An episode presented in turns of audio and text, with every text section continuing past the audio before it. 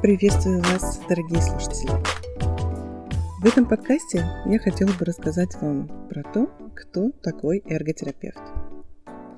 Этот вопрос, наверное, самый частый за последние пару лет, которые я слышу, потому что данная профессия вдруг оказалась для нашей страны совершенно новой и буквально ворвалась в реабилитацию с э, маленькими детьми, да и не только с маленькими.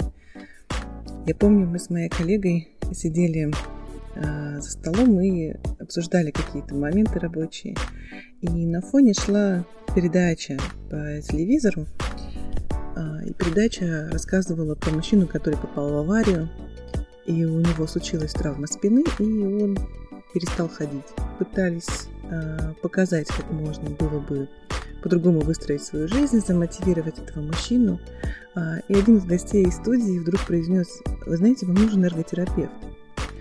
И мы прям так удивились, мягко говоря, тому, что теперь даже на Первом канале рассказывают про нашу профессию эрготерапевт, хотя официально этой профессии до сих пор в нашей стране нет.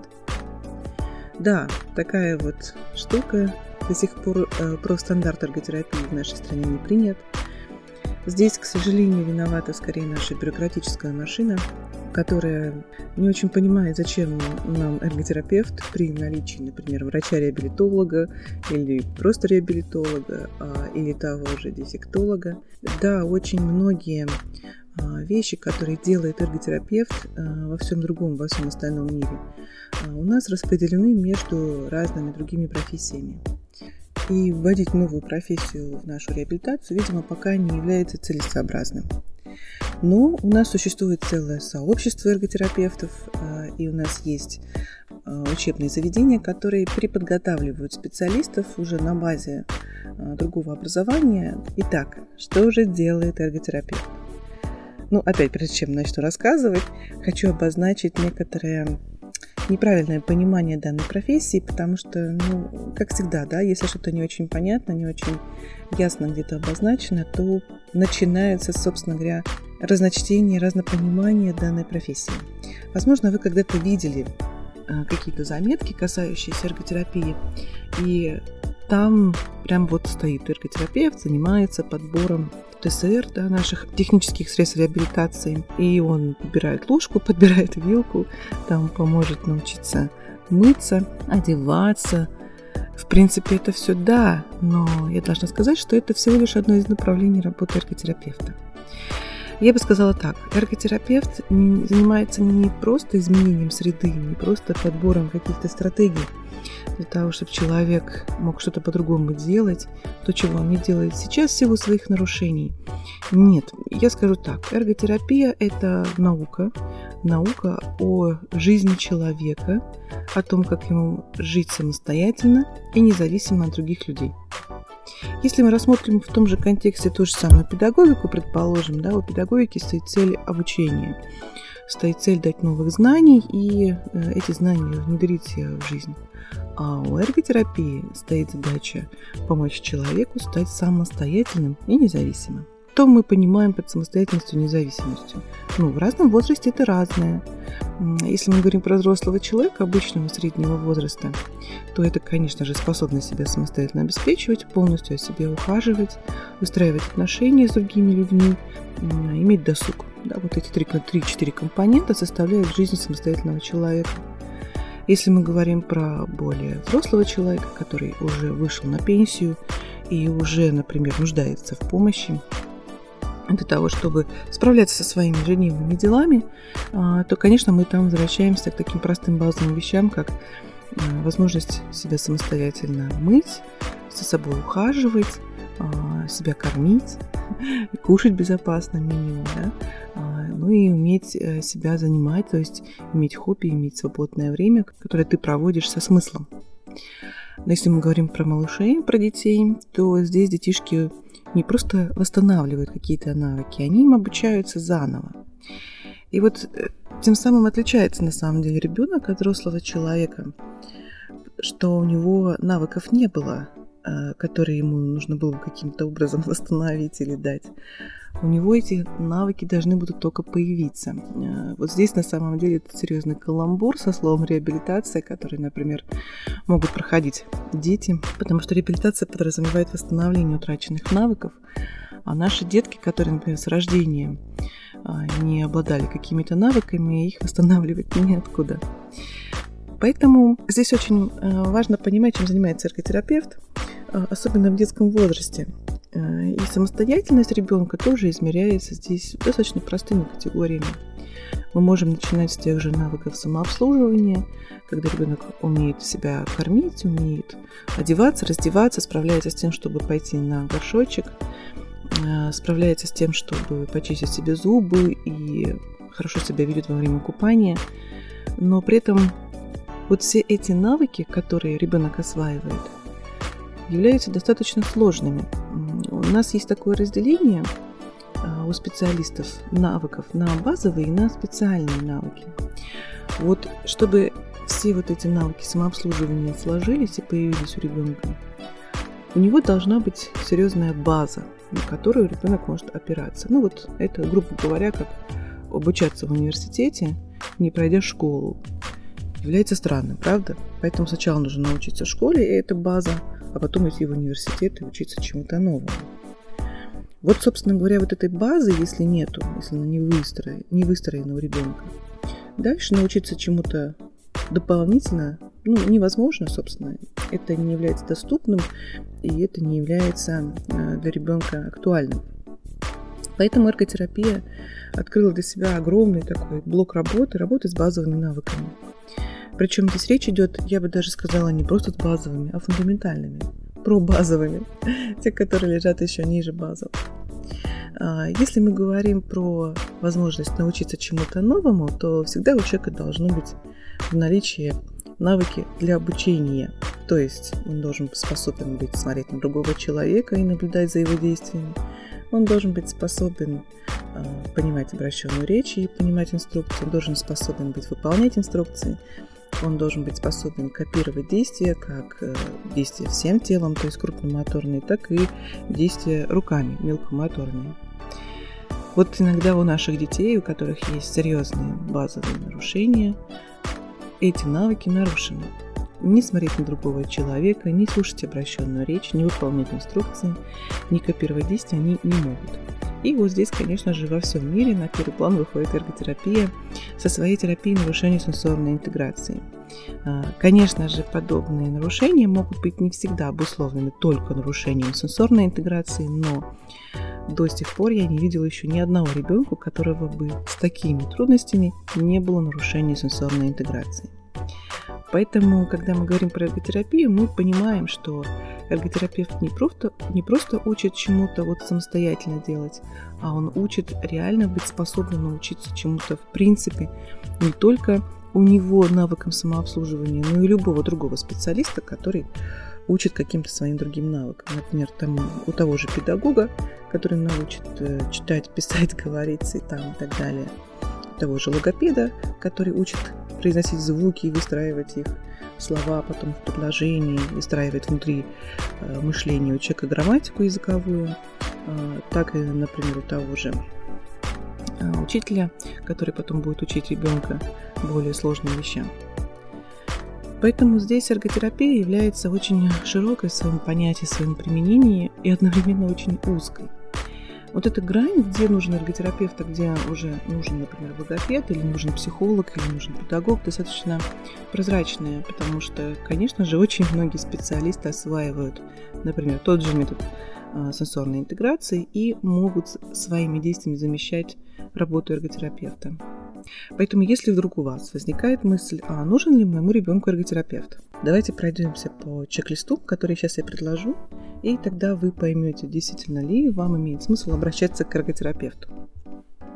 Итак, давайте. Самый первый вопрос, на который вам нужно сейчас ответить для себя, это а, мой запрос к специалисту связан с тем, что у ребенка есть речь или нету речи. То есть я хотела бы поспособствовать запуску речи если вы отвечаете «да», то нет, вам не нужно к эрготерапевту, потому что эрготерапевт не занимается запуском речи. Если вы отвечаете «нет», сейчас на данный момент речь не является э, самым главным приоритетом развития моего ребенка, давайте дальше. Второй вопрос. Есть ли трудности приема пищи у вашего ребенка? Что такое трудности? Например, ему нужно было бы уже жевать, он до сих пор не жует. Или у него есть избирательность в еде, он кушает очень мало продуктов. Или у него есть в принципе трудности с едой, он кушает не просто мало продуктов, малое количество продуктов. И вас это беспокоит. То есть вы замечаете, что это тот момент, который все-таки хотелось бы как-то решить. Если вы отвечаете «да», то однозначно вам необходимо обратиться к эрготерапевту, потому что вопрос приема пищи является одной из частью работы над навыками самообслуживания. Если вы понимаете, что еда вас совершенно не волнует, то нет, вам не нужно к эрготерапевту. Третий вопрос. И беспокоит ли вас а, то, как ваш ребенок сейчас а, ходит на горшок? Ходит ли он вообще на горшок, если ему уже положено по возрасту? Если да, то, конечно, идем к эрготерапевту. Если этот вопрос вас не волнует, у вас остается все еще вопрос речи, то надо пойти тоже опять к другому специалисту дальше. Следующий вопрос. Волнует ли вас то, как ребенок вступает в контакт с другими людьми? Например, он их, может быть, игнорирует, или он их бьет, или он их боится – при этом с вами у него прекрасные отношения, с вами он никогда не конфликтует, ну, изредка бывает, и в основном у вас все хорошо. Если вы отвечаете, что именно так выглядит ситуация, то нет, эрготерапевт вам здесь не поможет. Скорее всего, вам нужно сходить к психологу детскому, который разберется немножко в том, что происходит у ребенка во взаимоотношениях с другими детьми. Следующий вопрос.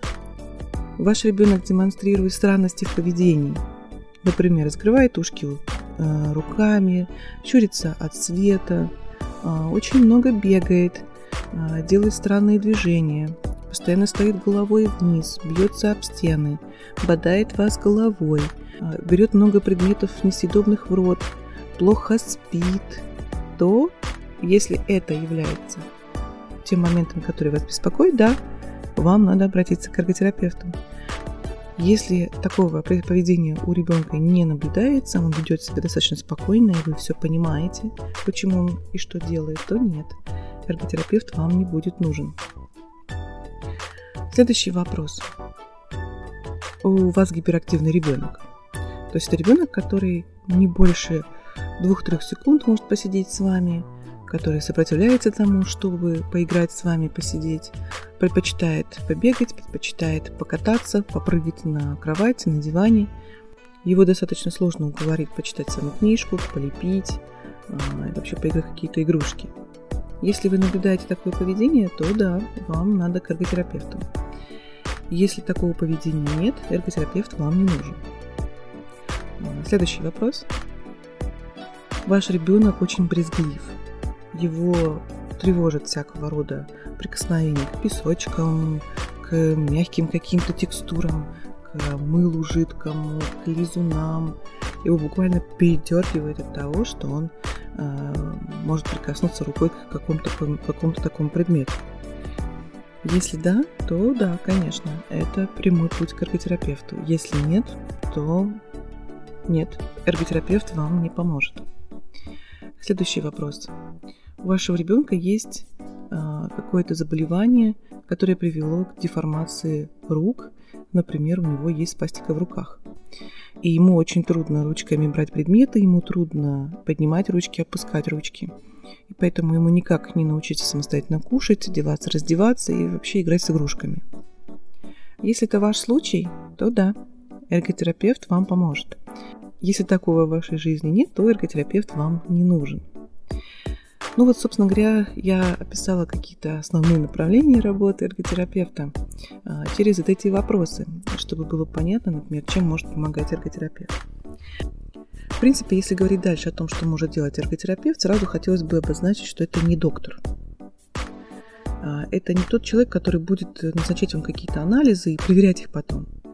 Но эрготерапевту, безусловно, нужна будет информация от докторов, чтобы запланировать свою работу – потому что э, эрготерапевт один из немногих специалистов, который все равно работает с функциями организма, и ему нужно понимать, а, в чем у ребенка есть особенности, которые нужно учитывать для того, чтобы планировать для него свою работу. То есть, если у ребенка есть ДЦП, важно понимать, в какой степени у него есть контрактуры, в какой степени у него есть тонус, чтобы это учитывать в своей работе.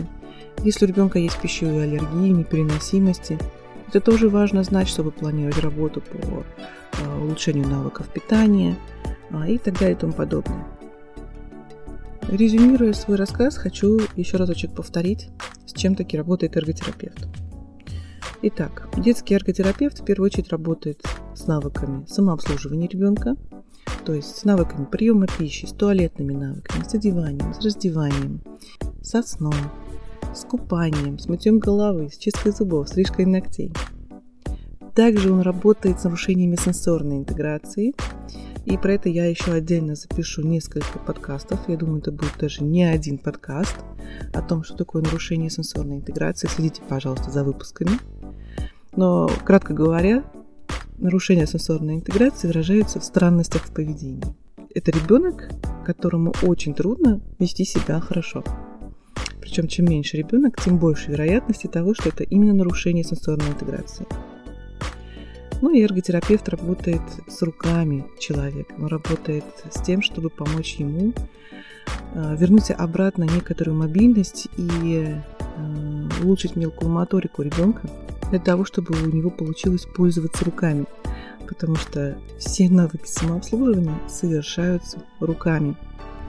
Поэтому эрготерапевты умеют делать ортезы на руки, умеют работать с функцией руки, опять же, умеют работать не на оперативном уровне, не так, как это делают э, ортопеды или медицинские работники, которые э, делают, совершают сложные манипуляции с руками, а больше они работают над тем, чтобы вот какая рука есть, дать ей оптимальную поддержку и научить ребенка этой рукой максимально пользоваться. Ну что, спасибо большое за внимание. Если у вас остались вопросы, их можно мне задавать. Меня можно найти в соцсетях. Я в основном э, предпочитаю сеть ВКонтакте. И буду рада там с вами беседовать. Спасибо большое за внимание и до свидания.